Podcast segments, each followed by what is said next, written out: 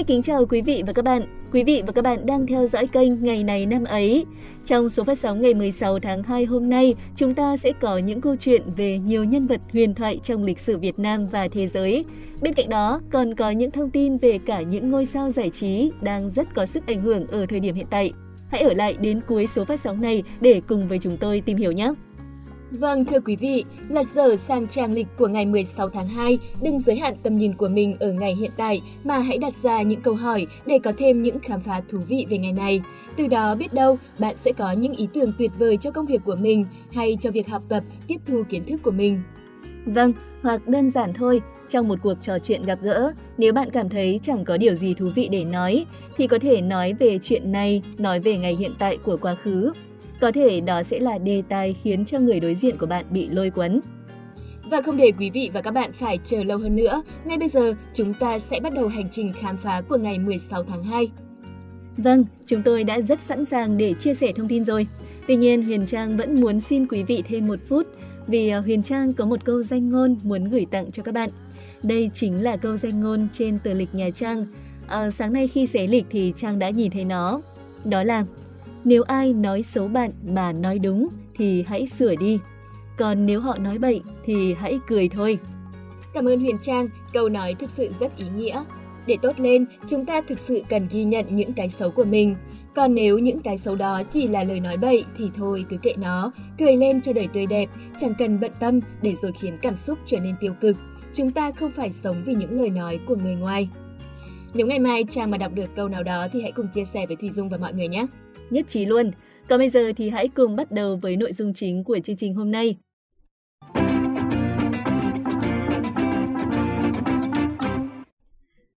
Quý vị và các bạn thân mến, ngày hôm nay chúng ta sẽ kể câu chuyện về những nhân vật sau.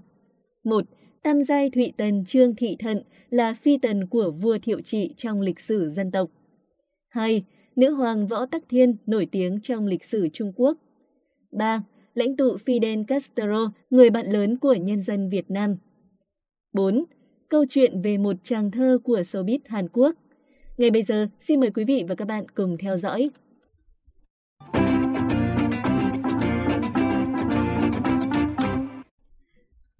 Mở đầu, hãy cùng đến với nhân vật tại Việt Nam. Tam giai Thụy Tần Trương Thị Thân sinh ngày 16 tháng 2 năm 1817. Bà là phi tần có địa vị đứng thứ 5 trong hậu cung của Hoàng đế Thiệu Trị và là mẹ đẻ của Hoàng đế Hiệp Hòa. Có thể nhiều khán giả đã biết đến bà thông qua tác phẩm điện ảnh Phượng Khấu, một bộ phim giã sử cổ trang nổi tiếng của Việt Nam. Thụy Tần Trương Thị Thận, nguyên quán ở Thanh Hóa. Năm minh mạng thứ 16, 1835, bà Thận nhập phủ làm thiếp cho Hoàng trưởng tử trưởng Khánh Công Miên Tông, tức vua Thiệu Trị sau này. Năm 1841, Trường Khánh Công Miên Tông đăng cơ, tức vua Thiệu Trị, vị vua thứ ba của nhà Nguyễn.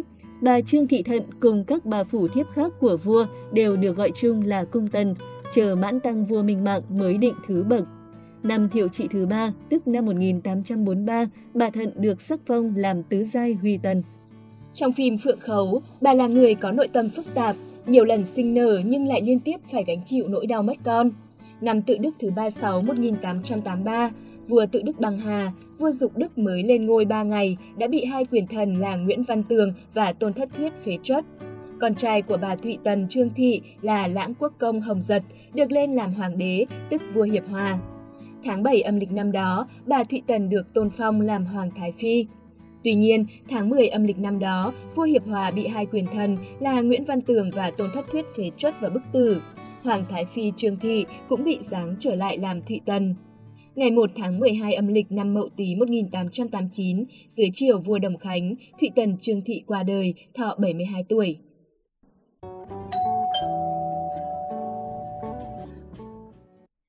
Bây giờ thì hãy cùng chuyển sang những nhân vật trên thế giới. Nữ hoàng duy nhất trong lịch sử Trung Quốc Võ Tắc Thiên mất ngày 16 tháng 12 năm 705. Võ Tắc Thiên vào cung hầu đường Thái Tông từ năm 14 tuổi. Sách từ trị thông giám của nhà sử học Tư Mã Quang thời Tống có viết, có lần đường Thái Tông dẫn các phi tần đi xem ngựa, Thái Tông nói đùa rằng, trong các ngươi ai có thể khống chế được nó không? Các phi tần không ai dám lên tiếng ngoại trừ Võ Tắc Thiên. Bà nói, hãy cho thần ba thứ, thứ nhất là roi sắt, thứ hai là búa sắt, thứ ba là dao găm. Nếu nó mà không nghe lời thì dùng roi sắt quật nó. Nếu nó không chịu thì dùng búa sắt đập đầu nó. Còn nếu nó vẫn ngang ngạnh thì dùng dao găm cắt đứt cổ luôn. Chi tiết này đã cho thấy cá tính mạnh mẽ của Võ Tắc Thiên. Sau khi đường Thái Tông băng hà, Võ Tắc Thiên đáng ra phải sống trong Amnico nhưng lại được làm thái tử đường Cao Tông. Vì vậy, Cao Tông lên nắm quyền đã đón Võ Tắc Thiên từ Amnico ra và phong bà làm chiêu nghi, chỉ xếp sau hoàng hậu. Chẳng bao lâu sau, Cao Tông lại muốn phế chốt hoàng hậu để đưa Tắc Thiên thay thế. Quyết định này khiến nhiều đại thần trong triều phản đối. Với tính cách mạnh mẽ của mình, Võ Tắc Thiên dĩ nhiên không chấp nhận đứng nhìn. Bà ngấm ngầm lôi kéo, thương lượng với một loạt đại thần để ủng hộ mình lên ngôi hoàng hậu. Nắm quyền trong tay, Võ Tắc Thiên quay lại trừng phạt những người từng phản đối bà. Có đại thần phải chọn lấy cái chết, có người may mắn hơn chỉ bị giáng chức, cách chức. Năm 683, đường Cao Tông băng hà, Võ Tắc Thiên lần lượt đưa hai con trai của mình lên ngôi hoàng đế, nhưng hai vị vua này rút cục đều không vừa lòng bà. Võ Tắc Thiên tìm cách phế truất Trung Tông và giam lỏng Duệ Tông để tự mình thiết triều với danh nghĩa Thái Hậu. Sự kiện Võ Tắc Thiên lên làm Thái Hậu để điều hành việc triều chính đã gây ra ba cuộc binh biến, nhưng không lâu sau đều bị đánh bại. Sau này, khi được các quan trong triều và hơn 6 vạn người dân đồng ý, Võ Tắc Thiên mới được chấp nhận trở thành hoàng đế, lập ra nhà Võ Chu, năm 690 đến năm 705. Trong 15 năm cai trị, Võ Tắc Thiên mở mang lãnh thổ Trung Quốc, vươn sang Trung Á, hoàn thành cuộc chinh phục bán đảo Triều Tiên. Nội địa khuyến khích phát triển Phật giáo, tập trung phát triển kinh tế xã hội, duy trì sự ổn định trong nước. Việc bà nổi lên nắm quyền cai trị bị các nhà sử học khổng giáo chỉ trích mạnh mẽ, thường so sánh bà với lã hậu nhà Hán trong việc truyền quyền và tàn độc. Tuy nhiên, các nhà sử học từ sau thập kỷ 1950 đã có cái nhìn khác về bà. Qua đời ở tuổi 82, bà trở thành một trong ba vị hoàng đế Trung Hoa có tuổi thọ cao nhất vượt hơn 80 tuổi, chỉ dưới Lương Võ Đế 86 tuổi và Thanh Cao Tông Càn Long Hoàng đế 89 tuổi.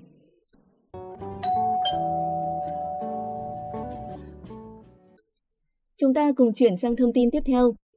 Ngày 16 tháng 2 năm 1959, cố chủ tịch Cuba Fidel Castro trở thành thủ tướng sau khi nhà độc tài Batista bị lật đổ. Cố chủ tịch Cuba Fidel Castro sinh ngày 13 tháng 8 năm 1926, mất ngày 25 tháng 11 năm 2016, là một trong những nhà lãnh đạo chủ chốt của cách mạng Cuba. Ông là Thủ tướng Cuba từ tháng 2 năm 1959 tới tháng 12 năm 1976 và sau đó là Chủ tịch Hội đồng Nhà nước Cuba cho tới khi ông từ chức vào tháng 2 năm 2008. Năm 1947, ngay từ khi mới 21 tuổi, Fidel đã trở thành nhà lãnh đạo của Liên đoàn Sinh viên Cuba.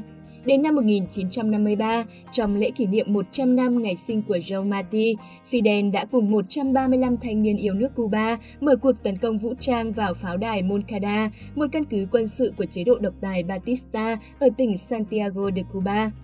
Từ sự kiện Moncada, Fidel đã lãnh đạo dân tộc Cuba làm nên cuộc cách mạng tháng Giêng năm 1959 và khai sinh ra nước Cộng hòa Cuba, quốc gia xã hội chủ nghĩa đầu tiên ở Tây Bán Cầu. Sau khi giành được chính quyền, Fidel cùng với các đồng chí của mình đưa Cuba vững bước tiến lên chủ nghĩa xã hội và trở thành một điểm sáng ở Mỹ Latin về giáo dục, y tế, công nghệ sinh học. Trong giai đoạn từ năm 1998 đến 2004, khi Cuba rơi vào cuộc khủng hoảng kinh tế xã hội trầm trọng nhất, nhưng dưới sự trèo lái của Fidel, cách mạng Cuba đã vững bước vượt qua thời kỳ đặc biệt trong hòa bình đầy gian khó bằng thành tích tăng trưởng kinh tế ấn tượng. Còn các lĩnh vực giáo dục, y tế, an sinh xã hội vẫn được đảm bảo miễn phí cho người dân. Nhờ đó, chế độ xã hội chủ nghĩa vẫn được duy trì và giữ vững. Sau 49 năm lãnh đạo cách mạng, Fidel đã chính thức trao lại các chức vụ lãnh đạo cho em trai ông là Raúl Castro. Ông giữ vị trí là cố vấn tối cao của Đảng và Nhà nước Cuba. Fidel Castro đã đi vào lịch sử và trở thành huyền thoại ngay từ khi còn sống, một nhà cách mạng kiệt xuất của thế giới, cống hiến cuộc đời mình cho lý tưởng tự do và giải phóng dân tộc. Dưới sự lãnh đạo của Đảng Cộng sản, đứng đầu là lãnh tụ vĩ đại Fidel Castro, nhân dân Cuba đã kiên cường đấu tranh, làm thất bại mọi âm mưu đen tối của các thế lực thù địch nhằm phá hoại đất nước và gặt hái được những thành tựu to lớn. Cuộc đời huyền thoại vị lãnh tụ cách mạng Cuba cũng gắn liền với nhiều câu nói nổi tiếng. Đó là một Cứ kết án tôi đi, điều đó không quan trọng, lịch sử sẽ phán xét tôi vô tội. Ông nói vào năm 1953, khi tự bảo chữa cho mình tại phiên xét xử những chiến sĩ cách mạng tham gia cuộc tấn công chạy lính Moncada ở tỉnh miền đông Santiago de Cuba. 2. Nếu xuất phát, tôi sẽ đến đích. Nếu đến đích, tôi sẽ chiến đấu. Nếu chiến đấu, tôi sẽ chiến thắng. Fidel đã nói như vậy trước khi rời Mexico trên con tàu Granma cùng các đồng đội để trở về Cuba làm cách mạng vào năm 1956. 3. Những lời hứa, những lý luận suông hay những lời hoa mỹ không thể đánh thức được niềm tin của các dân tộc, mà chỉ có những hành động, thực tiễn và những giải pháp cụ thể mới làm được điều đó. Fidel phát biểu trong một sự kiện tại Buenos Aires, Argentina sau khi cách mạng Cuba thành công năm 1959. 4. Vì Việt Nam, Cuba sẵn sàng hiến dâng cả máu của mình. Câu nói nổi tiếng của Fidel năm 1966 đã đi vào trái tim nhiều thế hệ người Việt Nam. 5. Khi một dân tộc kiên cường và mạnh mẽ đã khóc, thì sự bất công phải run sợ. Lời phát biểu mạnh mẽ của Fidel ngày 15 tháng 10 năm 1976 ở quảng trường cách mạng tại thủ đô La Habana trong lễ tang 73 nạn nhân vụ đánh bom khủng bố chiếc máy bay dân dụng của hãng hàng không Cubana.